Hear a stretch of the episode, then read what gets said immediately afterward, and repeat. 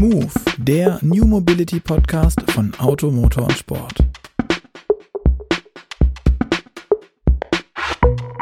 Hallo und herzlich willkommen zu Move, dem New Mobility Podcast von Auto, Motor und Sport. Mein Name ist Luca Leicht und heute sitzt schon wieder, nicht mir gegenüber und auch nicht rechts oder links neben mir, mein Kollege Gerd Stegmaier, weil er, wie ich, im Homeoffice ist. Und deswegen vorneweg an alle euch Hörer da draußen, bitte verzeiht es uns, wenn die Qualität hier und da den einen oder anderen Makel hat. Wir geben unser Bestes, aber das ist mit Homeoffice-Equipment nicht ganz so einfach immer. Aber, lieber Gerd, hallo und herzlich willkommen.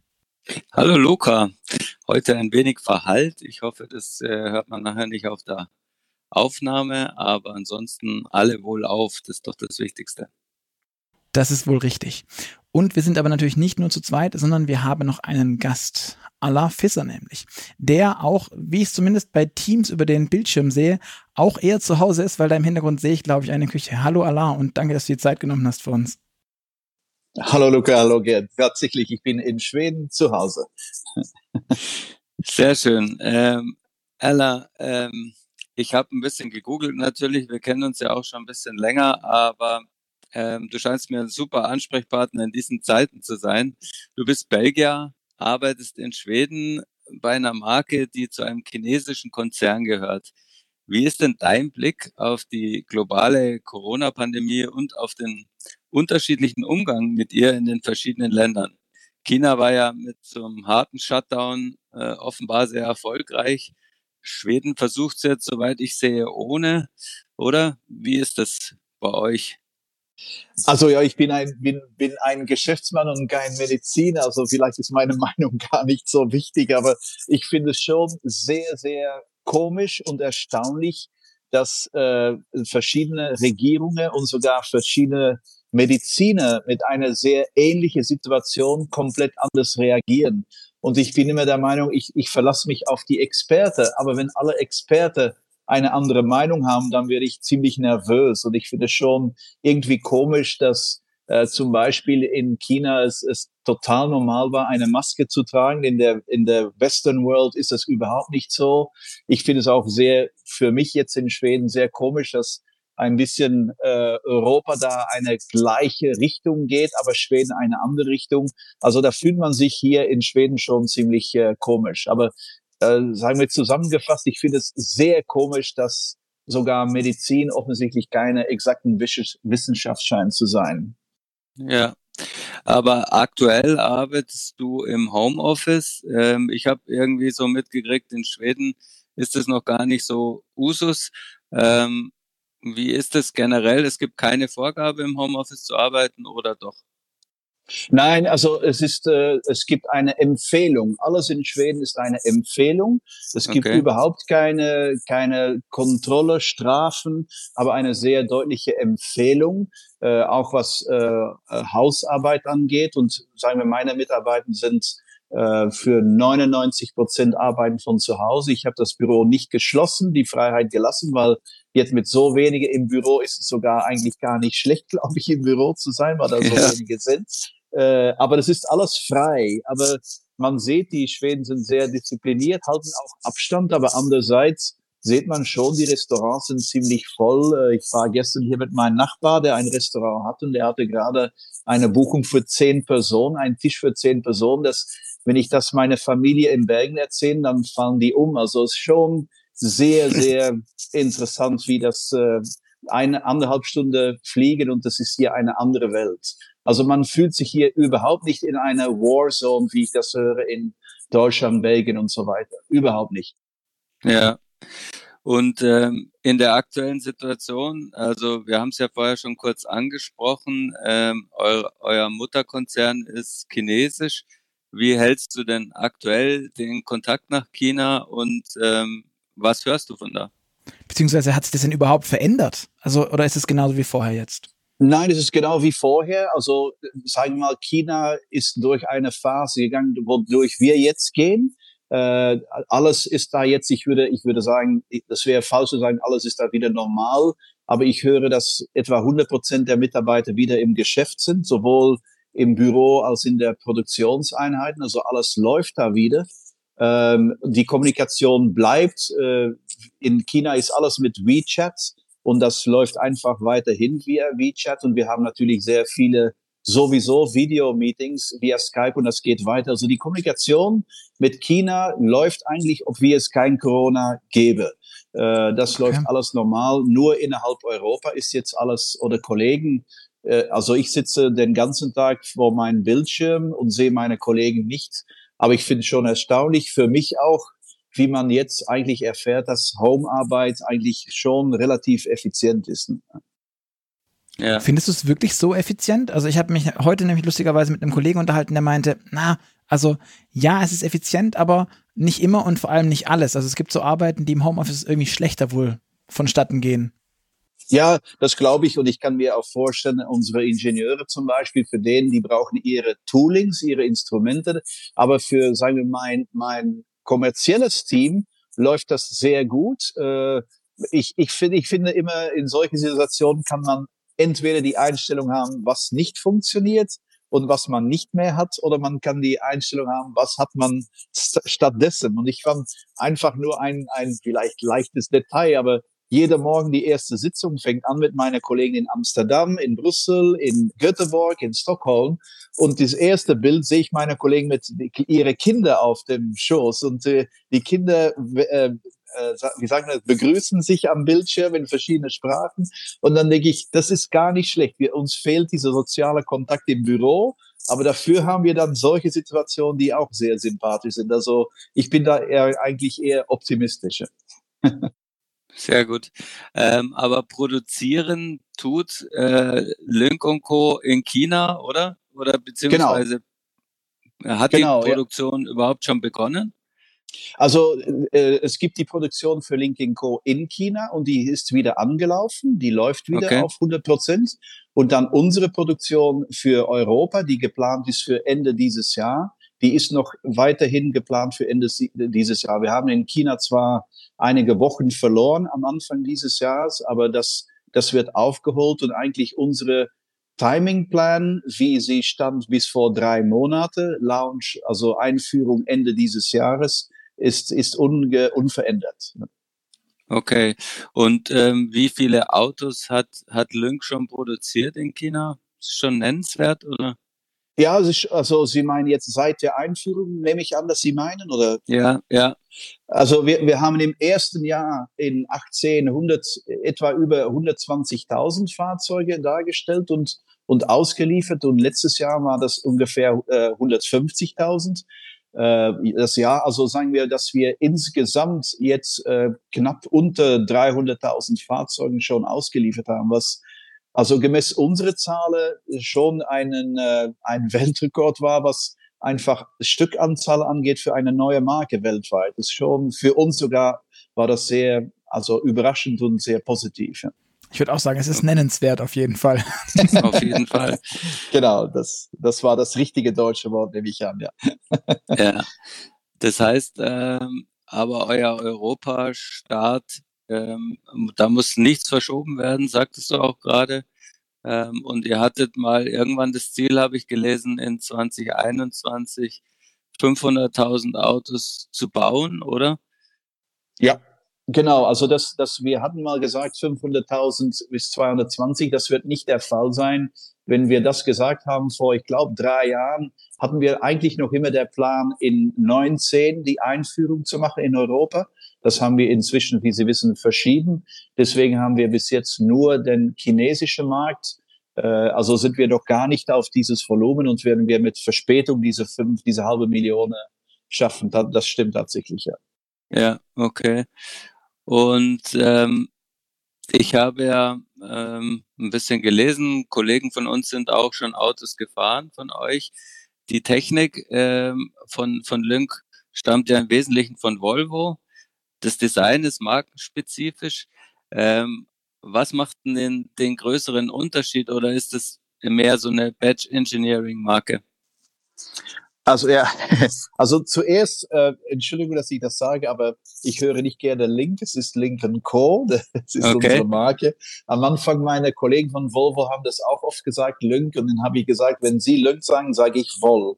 Also seit dann, seit dann ist es immer Lynk und Co. Also es ist Alles sicher klar. keine keine Batch Engineering Marke. Äh, also ich, zwei Sachen dazu. Ja, zugegeben, die Technologie ist sehr ähnlich. Aber wie Sie, wie Sie wissen, ist es in der Autoindustrie genauso. Äh, sehr oft werden die, äh, die Plattforms, äh, wie, wie, wie nennt sich das äh, auf Deutsch? Bau? Ja, äh, Architekturenplattform. Ja, die ja. Architekturplattform wird geteilt, Technologie wird geteilt, aber dann ist die Einstellung des Fahrzeugs, das Design komplett anders. So ist es genauso bei uns. Also ein X C vierzig von Volvo und unseres null eins Modell sind sehr ähnlich in der Technologie, aber das Auto sieht völlig anders aus. Die Marke ist anders, aber ich glaube, das Wichtige ist das Unterschied des Produktes, sondern das Unterschied im Businessmodell. Äh, wenn ich das sehr schwarz-weiß sagen darf, Volvo verkauft Autos, Autoindustrie verkauft Autos, wir verkaufen Mobilität. Also ich würde sagen, ich sage immer gerne, wir sehen uns als die Spotify der, der Autoindustrie. Wir verkaufen keine C Ds, sondern wir verkaufen Musik. Also bei uns ist es auch so, wenn Sie bei Mitglied werden von Lynk und Co., kaufen Sie nicht ein Auto, sondern Sie kaufen einen Vertrag für einen Monat Mobilität, das Sie verlängern können. Genau wie Spotify und Netflix. Und ich glaube, der Unterschied, man könnte sagen, wir sind ein Spotify, aber wir verkaufen auch die C Ds, weil wenn Sie wollen, können Sie auch unsere Autos kaufen, aber das werden wir nicht eigentlich äh, aktiv kommunizieren. Denn Vergleich mit Netflix ist wahrscheinlich sogar besser, weil bei Netflix verkaufen Sie keine D V Ds, äh, sondern Sie, Sie kaufen äh, Broadcasting, Filme, aber Sie machen, Netflix macht auch seine eigenen Filme, so machen wir auch unsere eigenen Fahrzeuge. Also ich glaube, der Vergleich mit Netflix und Spotify sind für mich sehr, sehr korrekt zu verstehen, warum es bei uns geht. Wir sind kein Autohersteller, wir sind ein äh, Mobilitätsanbieter. Äh, Verstehe. Ähm, aber ihr habt, ähm, ihr baut ja die Autos ähm, und vertreibt sie dann quasi im Abo-Modell. Die Frage ist ja so ein bisschen, warum? Ja, also bei uns geht es darum, also ich will jetzt nicht zu theoretisch und philosophisch werden, aber eigentlich der, der Grund dieser Marke war so, dass wir gesagt haben, initiell war mein Auftrag, eine neue Automarke darzustellen. Und mein, mein Punkt dazu war, die Welt braucht keine neue Marke, es gibt genügend Marke. Und es gibt aber schon mehrere Kunden gemäß Studien, die, die einfach Mobilität wollen, die auch mit einem Auto fahren wollen, aber nicht unbedingt ein Auto kaufen wollen. Meine zwei Söhne sind vierundzwanzig und zwanzig. Denn interessiert es überhaupt nicht, ein Auto zu kaufen. Vielleicht hat das mit mir zu tun. Reaktion gegen den Vater nach dreiunddreißig Jahren Autoindustrie, ich glaube nicht. Aber sie sind einfach ein Beispiel von dieser neuen Generation, die sagt, ja, wir sind bereit, x hundert Dollar, Euro pro Monat auszugeben an Uber, an äh, öffentlicher Verkehr und so weiter und so weiter. Aber zwanzigtausend oder fünfzehntausend Euro zu bezahlen für ein Fahrzeug, nein, danke. Deswegen haben wir gesagt, statt einfach das Auto zu verkaufen, lasst uns Mobilität anbieten. Sehr einfach. Und auf Ihre Frage, was ist das Vorteil für uns? Also wir wollen eigentlich eine Lifestyle-Marke sein mit sehr Nachhaltigkeit. Unser Ziel ist nicht so viel möglich Autos auf der Straße zu bringen, sondern die Autos, die es gibt, besser zu benutzen. Deswegen ist Sharing für uns sehr wichtig. Äh, zweitens für der Kunde, der, der hat eine komplett einfache Struktur, einen sehr unverbindlichen Vertrag, genau wie mit Netflix und Spotify. Wenn der diesen Monat ein Auto braucht, dann bezahlt er seinen Betrag, ist, ist Mitglied von Lynk und Co, hat sein Auto. Wenn er es aber jetzt zum Beispiel im Sommer oder im Winter oder jetzt in Corona-Zeiten nicht braucht, kann er es einfach an uns zurückgeben. Also diese Unverbindlichkeit ist, glaube ich, sehr wichtig für den äh, Kunde heutzutage. Aber ist nicht, ist nicht genau das das Problem, was wir jetzt gerade auch wirtschaftlich überall sehen, dass diese Unverbindlichkeit der, der Kunden, dass sie sagen, ah, das brauche ich jetzt nicht mehr. Und dann haben wir mal so eine, so eine, ähm, das wünsche ich niemandem oder das wünsche ich nicht, dass es auch nochmal passiert oder sich unnötig ausweitet. Aber wenn jetzt die ganzen Kunden dann in einer solchen Corona-Zeit sagen, ah ja, das Auto brauche ich jetzt gerade nicht mehr und es dann genau deswegen stornieren, dann steht man, das ist doch als Unternehmen furchtbar schwer, sich da auf, auf feste Beine zu stellen und ohne immer in diesem, in, in so, in so einem, in so einem Liquiditätsengpass aus Versehen reinzurutschen, der halt unvorhergesehene Dinge also das, nicht vorsieht. Das Businessmodell ist natürlich viel einfacher, Autos zu verkaufen. Das die, einfach verkaufen ist ein sehr einfaches Konzept. Ähm, genau. Ich bin aber, und, ja, also wir sind schon der Meinung, das wäre eine viel einfachere Lösung, aber dann sind wir einen von hundert. Und, und warum würden die Kunden uns dann wählen und nicht eine andere Marke? Es, war, es sei, dass wir eine komplett neue Technologie haben und ein Auto haben, das unvergleichbar ist mit jemand anders. Oder wir sind einfach extrem viel billiger. Beide Sachen sind nicht der Fall. Also haben wir gesagt, es, es, muss, es muss etwas anderes sein, das der Kunde anzieht. Und das ist deswegen das Businessmodell. Sie haben recht, das ist mit viel mehr Risiko, weil man könnte sagen, im, im, es, wenn, wenn ein Kunde sein Auto nicht mehr will, ist es ist es dann einfach zur Verfügung. Aber deswegen ist es für uns sehr wichtig, dass wir international Scale haben und wir davon ausgehen, wenn ein Auto in A, in Platz A, Moment A nicht gebraucht wird, ist es wahrscheinlich schon nötig in Platz B, Zeitpunkt B. Und so werden unsere Autos dann immer wieder äh, ausgenutzt. Und also ich glaube, das Wichtige ist für uns die Ausnutzung unserer Fahrzeuge. Die brauchen keine hundert Prozent Ausnutzung zu haben, um profitabel zu sein, aber bedeutend mehr natürlich als ein Auto. Jetzt, also ich muss Ihnen das nicht sagen, Sie wissen das, das durchschnittliche Auto auf diesem Planet wird für fünf Prozent der Zeit benutzt. Das ist ja. also, das ist brutal. Das ist ein brutales, ineffizientes Asset auf dieser Welt. Und ja, das wir ist, versuchen, das effizienter zu machen. Das ist ein Fiasko. Das, das ist das ist Wahnsinn. Und dann sagen wir, wie kann man so etwas tun in, in der jetzigen Welt, wo alles dreht jetzt um, um Sustainability, um diese Langfristigkeit und sagen, deswegen sagen wir, man kann Geld verdienen auf eine, auf eine vernünftige Art. Und das versuchen wir eigentlich zu tun. Aber das heißt ja im Umkehrschluss, dass die, ähm, das, also momentan wird das Risiko ja auf den Autokäufer ausgelegt, also oder umgelegt. Ähm, da letztendlich der, der Mensch, der das Auto kauft, ähm, der das dann eben genau. fünfundneunzig Prozent rumstehen lässt, der ja. zahlt dieses Risiko und ist da, ist da bereit äh, mitzugehen. Jetzt ist die Idee, wenn man Carsharing macht oder also das Auto irgendwie zum Teilen oder mehreren Leuten zur Verfügung stellt, das dann funktioniert. Jetzt sehen wir aber auch ähm, große Carsharing-Unternehmen jetzt hier aus Europa, nehmen wir mal ähm, ShareNow, also das Konsortium ja. aus DriveNow und Car to Go ehemals, ähm, ja. soweit mir das bekannt ist, und die machen das jetzt schon ein paar Jahre, ähm, ist das ganze Thema noch nicht so, dass es fliegt und irgendwie unendlich viele schwarze große Zahlen schreibt. Das stimmt, das stimmt. Und ich glaube auch, also ich glaube, dass wenn das Businesskonzept hauptsächlich oder nur auf Sharing basiert ist, dann bin, bin ich auch sehr skeptisch. Und ich glaube, mit Sharing, mit das Konzept von Carsharing Geld zu verdienen, ist bewiesen schon, ist, ist sehr, sehr schwierig. Bei uns ist aber das Sharing nur eine der Konzepte, die wir anbieten an unsere Kunden. Wenn der Kunde das benutzen, also ich gebe, ich gebe ein Beispiel. Sie bekommen Mitglied von Lynk und Co. Sagen wir mal, also das sind jetzt äh, keine konkrete Zahlen, aber Beispielzahlen. Nicht, dass Sie dann sagen, das ist der Preis von Lynk und Co. Aber, aber sagen wir, Sie bezahlen, sagen Sie, Sie bezahlen fünfhundert Euro pro Monat und Sie haben Verfügung permanent für ein Fahrzeug. Aber Sie fliegen fünf Tage pro Monat, Sie sind irgendwo hin und Ihr Auto steht auf dem Flughafen. Sie entscheiden dann, ich share mein Auto. Wir haben eine, eine digitale Knopf im Auto. Ihr Auto ist verfügbar. Sie fragen, sagen wir mal, äh, fünfzig Euro pro Tag, um Ihr Auto zur Verfügung. Das sind fünf Tage, fünfzig Euro, zweihundertfünfzig. Auf einmal ist Ihre monatliche Kost von fünfhundert runter auf zweihundertfünfzig. Man könnte es sogar so weit bringen, dass Sie in unseres Modell umsonst fahren, einen ganzen Monat, wenn Sie natürlich genügend Ihr, ihr Auto zu sharen anbieten. Aber wir verdienen auf Sharing sehr, sehr wenig. Wir, wir sehen das nur als eine Möglichkeit für einen Kunde, um seine monatliche Kosten zu reduzieren und das, die, die Effizienz von einem Fahrzeug zu optimieren. So sehen wir das. Aber unser Businessmodell ist nicht Sharing.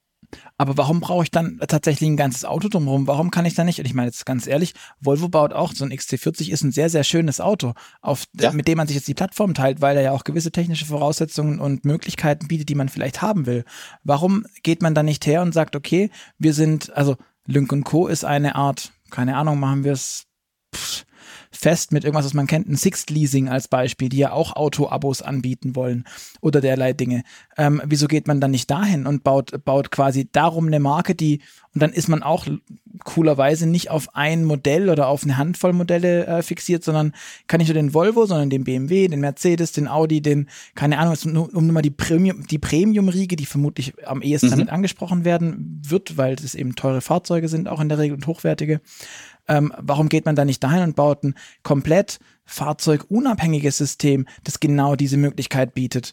Weil im Grunde der Rest ist, in Anführungszeichen, böse gesagt, nur ein Stück Software, das man bauen muss, um den Zugang zum Fahrzeug zu ermöglichen.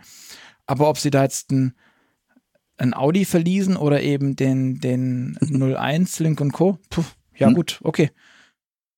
Ja, das ist eine sehr gute Frage, und das ist die Frage, haben wir uns vor vier Jahren auch gestellt. Brauchen wir dann überhaupt ein Auto oder sollen wir einfach diese, diese Dienstleistung anbieten?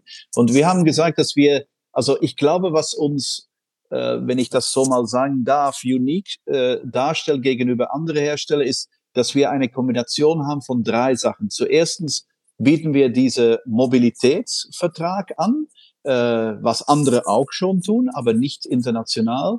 Zweitens haben wir aber auch echt ein Produkt, unser eigenes Produkt. Damit macht es auch sehr, ich glaube, glaubwürdig und, und reell.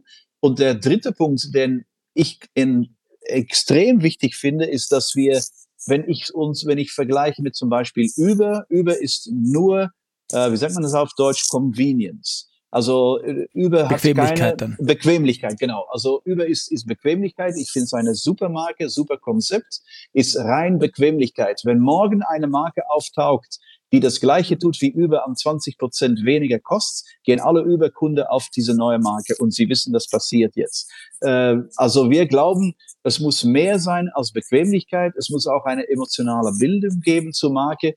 Das heißt, dass wir zum Beispiel, wenn Lynk und Co., wenn sie Mitglied werden, sind sie auch Teil von einer Gemeinschaft. Sie werden eingeladen zu Musikkonzerten, zu Musikfestivals, zu Artgalerieöffnungen, zu bestimmten Bars, Restaurants, die eröffnen. Es kommt, es ist ein komplett Lifestyle-Konzept. Und ich glaube, diese drei Sachen kombiniert gibt es unserer Meinung nach in der Industrie nicht. Und ich glaube, ein Auto zu haben, macht das andere, das Ganze glaubwürdig. Ist es möglich, in der, in der Zukunft das auch zu kombinieren mit anderen Automarken? Ja. Werden wir das am Anfang äh, haben? Nein. Aber das ist schließlich absolut nicht aus. Okay. okay. Ähm, aber was mich da jetzt noch interessiert, du sagst gerade, dass es, dass es ähm, bei, dass, dass man versucht, so eine Lifestyle-Marke drumherum aufzubauen. Hm. Jetzt ist in meinen Augen dieses Thema eine Lifestyle-Marke drumherum aufbauen. Es ist kein, ja, spezielles Autofirmenthema, sondern das versucht irgendwie, ja, gefühlt jede größere Marke, jede Firma. kennst, ja. kennst du ein Konzept, bei dem du sagst, genau, und die haben es auch geschafft und verstanden? Weil ich denke mir jetzt aus, aus, aus, aus Deutschland so eine, so eine Mediamarkt-Clubkarte oder ein Payback, oder es gibt ja genug so Clubs oder sowas. Mir fällt ja. keins ein, wo ich sage, ja, deswegen, da will ich unbedingt hin. Ja, genau, da haben Sie völlig recht. Ich habe auch immer meine, also ich, ich gebe Sie, ich gebe Sie zwei, zwei Sachen zum Nachdenken darüber. Sie haben völlig recht. Gibt es eine Automarke, die ist, oder sogar eine Mobilitätsdienststellung, ob es jetzt ein Autoverleih ist oder eine Automarke? Äh, ich ich w- möchte gerne jetzt Namen nennen, aber es tue ich das natürlich nicht. Aber es gibt keine Marke, die es geschafft hat, überhaupt also nicht. Wir, wir hindern Sie am äh, Namen nennen übrigens nicht, gell? Das glaube ich.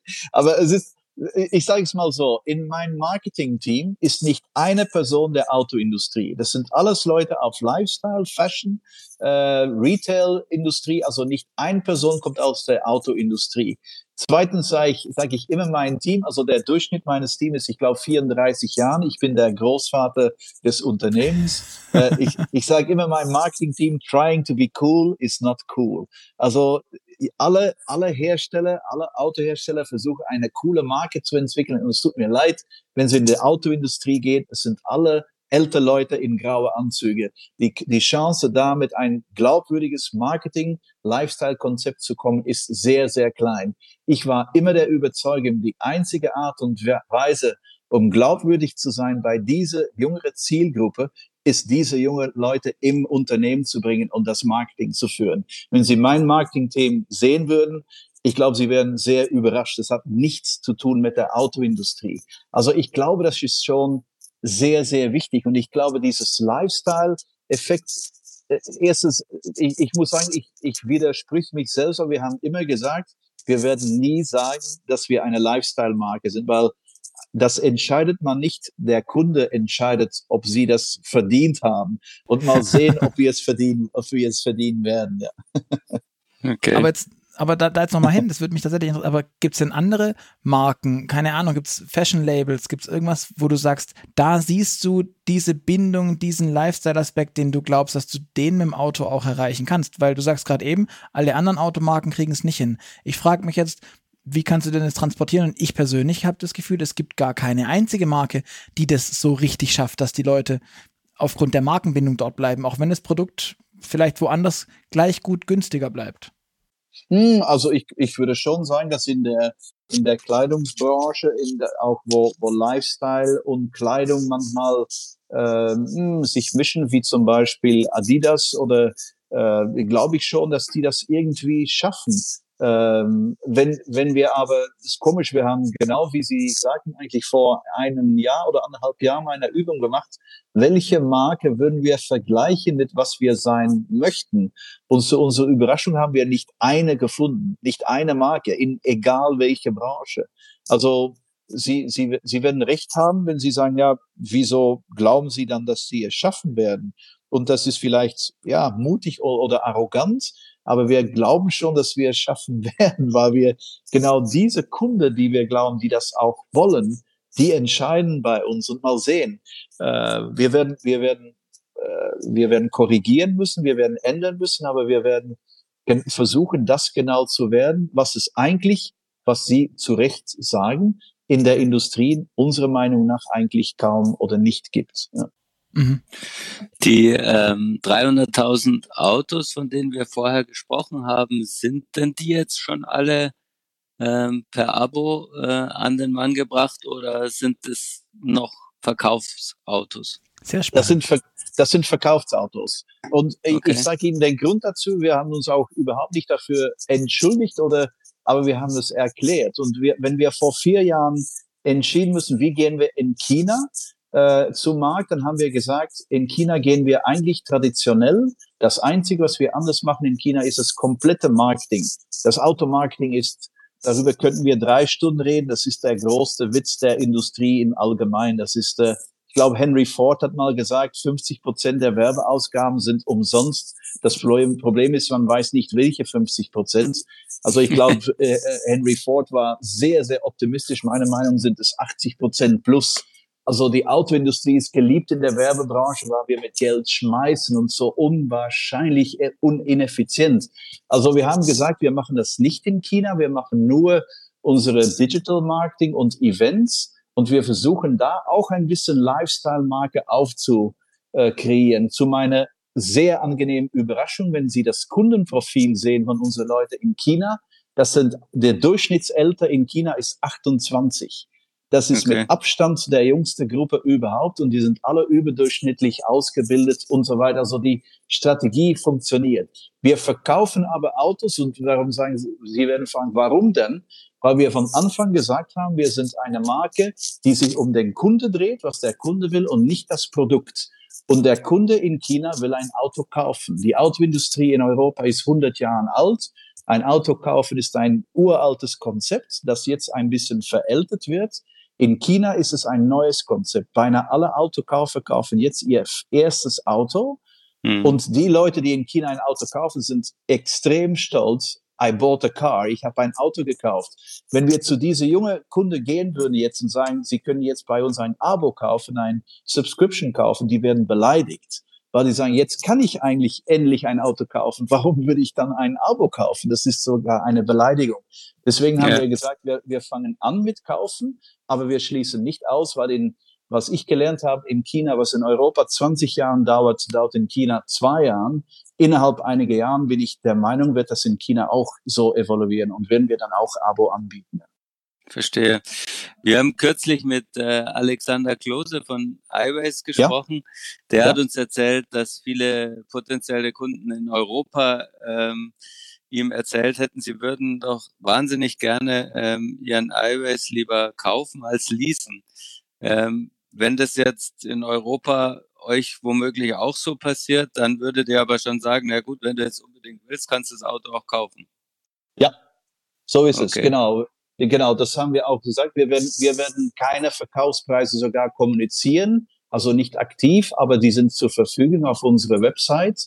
Äh, wenn okay. die Leute Autos kaufen wollen, dann, dann ist es frei. Also das, das wäre für uns kein Problem. Das Risiko wäre kleiner, wie Sie am Anfang gesagt haben. Deswegen, ich sage immer, wir sind wie Spotify, aber wir verkaufen noch C Ds, wenn Sie möchten. Verstehe. Welchen, welches Land würdest du oder welche Region würdest du denn da am weitesten sehen? Also wer, wer ist denn am offensten für, für so eine neue, für so eine neue Abo-Variante dann auch?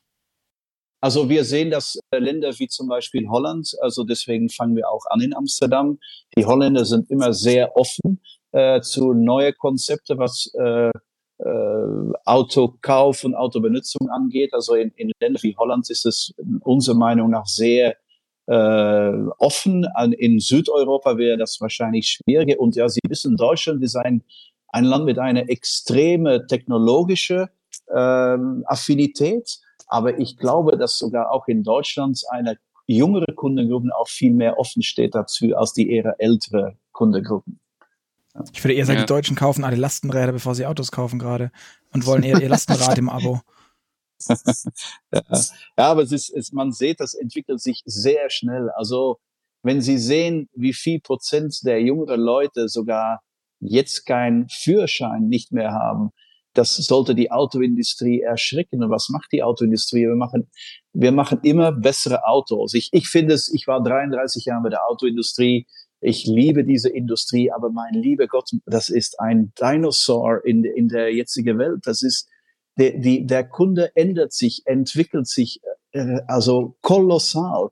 Ein Kunde heute hat nichts zu tun mit einem Kunde von, einem Kunde von vor zehn Jahren. Lass stehen hundert Jahren. Und das Auto, die Autoindustrie macht genau das Gleiche. Das Einzige, was sich verbessert hat, sind unsere Autos. Aber das Businessmodell ist genau das Gleiche. Und ich finde das, ich finde das unwahrscheinlich. Ja. Verstehst du, dass die so träge sind, was das angeht? Ja, wenn man noch immer Geld verdient, warum muss man dann ändern? Und ich glaube, die, diese Autoindustrie wird geführt von Ingenieuren und Finanzer, aber sehr, sehr wenig Visionäre. Es gibt in anderen Industrien sehr gute Visionäre, aber die Autoindustrie hat sehr wenig Visionäre, ist meine persönliche Meinung. Es sind super Ingenieure und super Finanzer. Und ja, wenn, wenn man nicht unter Druck steht zu ändern, ändert man auch nicht. Und die Autoindustrie ist und bleibt relativ profitabel, deswegen ändert sich nichts. Mhm. Wer übernimmt denn dann Vertrieb und Service von Lynk und Co. in Europa? Ähm, jetzt ja. sowohl ähm, Service für eure auch im Abo verkauften Autos und Vertrieb ja. vielleicht für die paar, die verkauft werden. Ja, also wie Sie wissen, wir werden keine Händler haben. Deswegen in der Händlerwelt haben wir uns nicht so sehr geliebt dargestellt. Aber das hat nichts damit zu tun, dass ich keine Händler mag. Es ist einfach ein nicht effizientes Businessmodell. Und also es gibt eine Studie in U S, dass dreißig Prozent der Autokäufer lieber bei einem Zahnarzt gehen als zum Autohändler. Und das sagt schon viel. Also ich, es ist einfach kein populäres Konzept. Man geht nicht gerne zu einem Autohändler. Und die sind auch immer in, in Teile der Stadt, wo es nicht sehr unangenehm ist und nicht sehr attraktiv ist, weil nur da kann man diese kann man diese Palasten bauen. Äh, also wir gehen davon aus, es kann ganz anders sein. Wir werden keine Händler haben, wir werden nur unsere eigenen Stores haben in der Städte, wo die Kunden auch sind. Äh, klein, mit wenig Autos, einfach mehr Lifestyle, also Erfahrung, die Marke zu erfahren. Und die Autos werden, äh, unser Plan ist, dass das Service, Dienstleistung gemacht wird vom Volvo-Händler. Äh, ja. Das hat meiner Meinung nach drei Vorteile. Es ist ein Win-Win-Win. Zuerstens, äh, die Volvo-Fahrzeuge sind so gut geworden, dass die Händler immer weniger äh, Geld verdienen an Autos zu, äh, äh, zu reparieren. Deswegen haben sie dann bei uns zusätzliches Geschäft. Wir ist positiv, weil wir keine äh, Service Stations bauen müssen. Wir benutzen einfach die die, diejenige, die es gibt. Und der Kunde hat kein Interesse daran, wenn sein Auto, wo sein Auto repariert wird, es, es, solange es gut repariert ist. Und Volvo ist eine Premium-Marke, also sehen wir es als ein Win-Win-Win. Ja. Verstehe. Aber das, damit seid ihr ja nicht alleine, dass ihr so Flagship-Stores irgendwie bauen wollt. Das hat Mercedes ja auch schon probiert und keine Ahnung was, irgendwie in Berlin irgendwelche kleinen, niedlichen äh, Café-, Restaurant-ähnlichen Ambiente zu schaffen. Tesla macht das auch und dann steht da irgendwie eine C-Klasse rum oder so und dann darf man sich ja. da drum rum nette Partys feiern. Ist das auch euer Modell oder wollt ihr das irgendwie nochmal anders also, aufziehen? Also wir, wir, wir haben unsere, sagen wir mal so, mein, meine Retail-Leute kommen von Starbucks, kommen von Äh, von, von komplett andere Industrien. Wir haben ich hoffe, ihr verkauft keinen teuren, schlechten Kaffee jetzt, aber. nein, nein, aber äh, wir, wir haben, wir haben, also ich, ich nenne jetzt keine Marke, aber wir haben alle Autohersteller besucht, die ihre Flagship-Stores haben in Berlin, in Stuttgart, in, in München, in London, in Paris. Und wir haben nicht einen gefunden, wo wir sagen, that's it. Nicht einen. Also es sind alles Händler, die in der Stadt, die ein Vermögen kosten und wo kein Mensch da ist. Da ist niemand, da ist beinahe immer niemand da. Also wir haben immer gesagt, das ist es genau, was wir nicht möchten. Und natürlich das große Problem der Autoindustrie ist, wenn Sie die Autoindustrie vergleichen mit der Fashionindustrie, wenn Sie zu H und M gehen, jede zweite Woche gibt es eine neue Kollektion. Das heißt, jedes Mal, wenn Sie in einen H und M-Store gehen, Äh, sehen Sie neue Sachen. Wenn Sie zu einem Autohersteller gehen, Autohändler, sind es nur jede paar Jahre ein neues Produkt, weil das Auto bleibt vier bis sechs Jahre stehen. Das heißt, wir müssen etwas anderes tun, damit es jede Woche Änderungen gibt in, äh, außerhalb das normale Autoprodukt. Und ich glaube, das hat die Autoindustrie nie verstanden. Deswegen sind diese Palasten, die ein Vermögen kosten, in Städte wie Berlin, sind leer. Sind leer. Warum würde man gehen? Für einen ja. guten Kaffee, also das ist überhaupt kein guter Grund. Ja. Lynk und Co. gehört ja zu Geely und der Mann, der hinter Geely steht, ist Li Shufu. Ähm, der hält auch Anteile an Daimler, zehn Prozent aktuell, soweit ich weiß. Der baut äh, Smarts in Zukunft in einem Joint Venture. Ähm, Volvo gehört ihm ja auch. Meine Frage wäre so ein bisschen, wo führt denn das hin? Was sind die Ziele von und so einem Mann? Also er ist, er ist natürlich sehr, sehr, sehr strategisch und, und äh, ja, sehr wachstumsempfindlich. Also will, ist, ist deutlich, äh, hat deutlich der Plan, außerhalb China rauszubrechen, äh, hat deutlich gesehen, hat seine Marke, also nicht seine Marke, sein Unternehmen von sehr klein Äh, zu einem sehr großes Konzern gebracht, hat Volvo übernommen auf eine Art und Weise, die ich selber erfahren konnte bei Volvo. Wie Sie wissen, war ich da auch für vier Jahren, hat Volvo ja. geführt in eine sehr untraditionelle Art und Weise, wie normalerweise eine Übernahme passiert, also völlig hands-off, wie man das sagt, äh, und will jetzt deutlich weiter wachsen in verschiedene Bereiche, was Marke angeht, was Premiumness angeht, deswegen auch äh, Mercedes, aber auch was Mobilität angeht, deswegen Lynk und Co. Und äh, sagen wir mal, Sie, Sie, Sie nennen zwei Beispiele. Mercedes ist deutlich, um auch in diese Richtung noch weiter Premium zu gehen.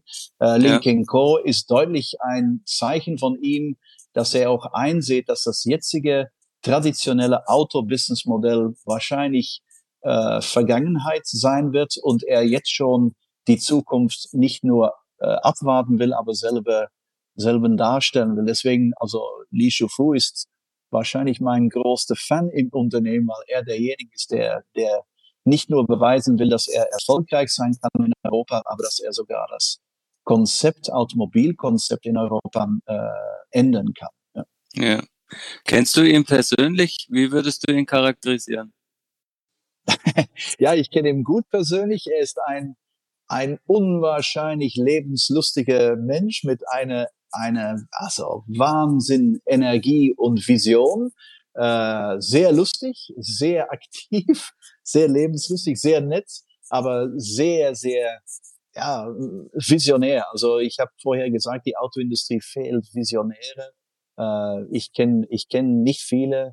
Hakan Samuelsson als C E O von Volvo ist meine Meinung einer der dieser wenigen Visionäre, aber Li Shufu ist das ganz sicher auch. Also der, der ja. ist, also es gibt Leute, die, die, die darüber nachdenken, wie könnte morgen aussehen. Es gibt nur sehr wenige Leute, die darüber nachdenken, wie könnte über zehn Jahren aussehen. Und da, da gehört Li Shufu dazu. Ja. Okay. In China sind ja auch ähm, Elektroautos als Zukunftsprojekt äh, ja, schon länger ein ja. Thema als in Europa. Und dann kommt äh, auch was dazu, was den Europäern vielleicht nicht so nahe ist, ist so die Nutzung des Autos als als rollendes Smart Device quasi. Ähm, diese zwei Trends, äh, nachdem die in China so stark sind, wird die die chinesische Autoindustrie dadurch befähigt, ähm, die deutschen Autobauer zu überholen und ähm, dann einfach so wie Li Shufu die ganzen Traditions-Premium-Marken aufkaufen? Also aufkaufen, das, das weiß ich nicht. Ähm, das, das sehe ich nicht so. Äh, aber der erste Punkt ist mir viel wichtiger. Äh, wenn man in den letzten zehn Jahren auf den Beijing oder Shanghai Motor Show ging und die chinesischen Autos anschaut, vor zehn Jahren war das, Entschuldigung, dass ich sage, ein Witz. Äh, äh, letztes mhm. Jahr war das schon wow. Also das Wahnsinn, wie schnell das geht. Äh, also ich arbeite jetzt seit fünf Jahren, äh, außerhalb die letzten drei Monate, eine Woche pro Monat in China. Äh, ja. Wenn eines, also zwei Sachen überraschen mich immer in China, das ist Kost und Geschwindigkeit. Und vor allem die Geschwindigkeit, das ist, das ist, also wir verstehen das gar nicht. Wir verstehen das überhaupt nicht, äh, in nicht nur der Autoindustrie, aber in viele andere Industrien höre ich so oft in Europa und U S in unsere typische westliche Arroganz, von die Chinesen kommen, die holen uns ein, die holen uns auf. Und dann denke ich, das ist überhaupt nicht wahr. Wir sind schon aufgeholt von den Chinesen. Sie stehen schon ja. viel weiter. Wir, wir, wir realisieren es überhaupt nicht. Also, Entschuldigung, aber wenn ich ein Huawei äh, äh, Smartphone anschaue, jetzt das neueste Modell P vierzig, wenn die jetzt Google hätten, äh, also das ist unvergleichbar mit einem iPhone. Das Gerät ist einfach besser. Also ja. die Chinesen sind schon da. Das ist, das geht da alles so schnell. Also ich würde mich weniger Sorgen machen als Europäer Hersteller, ob sie, ob sie kaufen, sondern ob sie einfach besser werden an niedrige Preisen, weil sie, sie gehen sehr, sehr schnell. Und meiner Meinung nach ist die, die europäische Industrie, ich sage nicht Autoindustrie, die europäische Technologie ist viel, viel zu langsam. Also ich sage, es, es tut mir das jetzt leid, dass ich das zu einem deutschen äh, äh, Magazin sagen. Ich bin der Meinung, in zehn Jahren, Deutschland war immer das Land der Technologie. Es war immer Made in Germany, ist die höchste Qualitätsmaßstab. Wenn wir, wenn Deutschland nicht aufpasst, ist es in zehn Jahren Made in China statt Made in Germany. Also, ja. so entwickelt sich das. Das Land von der beste Kopie entwickelt sich sehr schnell zu das Land der beste Technologie und Qualität. Ja. Ähm, fändest du das persönlich ähm, schade, wenn die Führungsposition für, für Deutschland verloren ging, oder findest du es einfach nur gut, dass du auf der richtigen Seite stehst?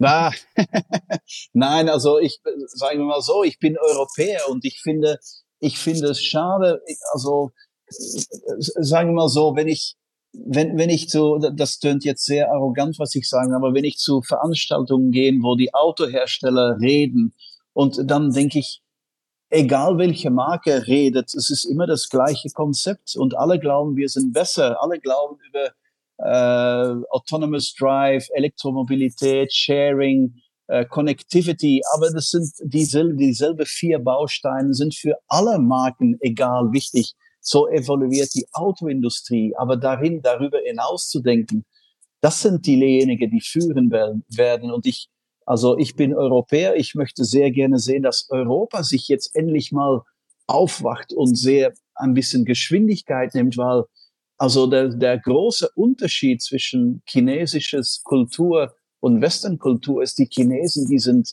die haben einen, einen, einen, wie soll ich sagen, eine Motivation zu gewinnen, die wir nicht mehr kennen in Europa. Und wir sollten jetzt aufwachen und viel, viel mehr äh, energetisch arbeiten und viel mehr mutiger arbeiten. Und uns fehlt die Energie, glaube ich. Wir, wir, wir realisieren uns überhaupt nicht, wie groß der Gefahr ist, überholt zu werden, weil es, es passiert jetzt.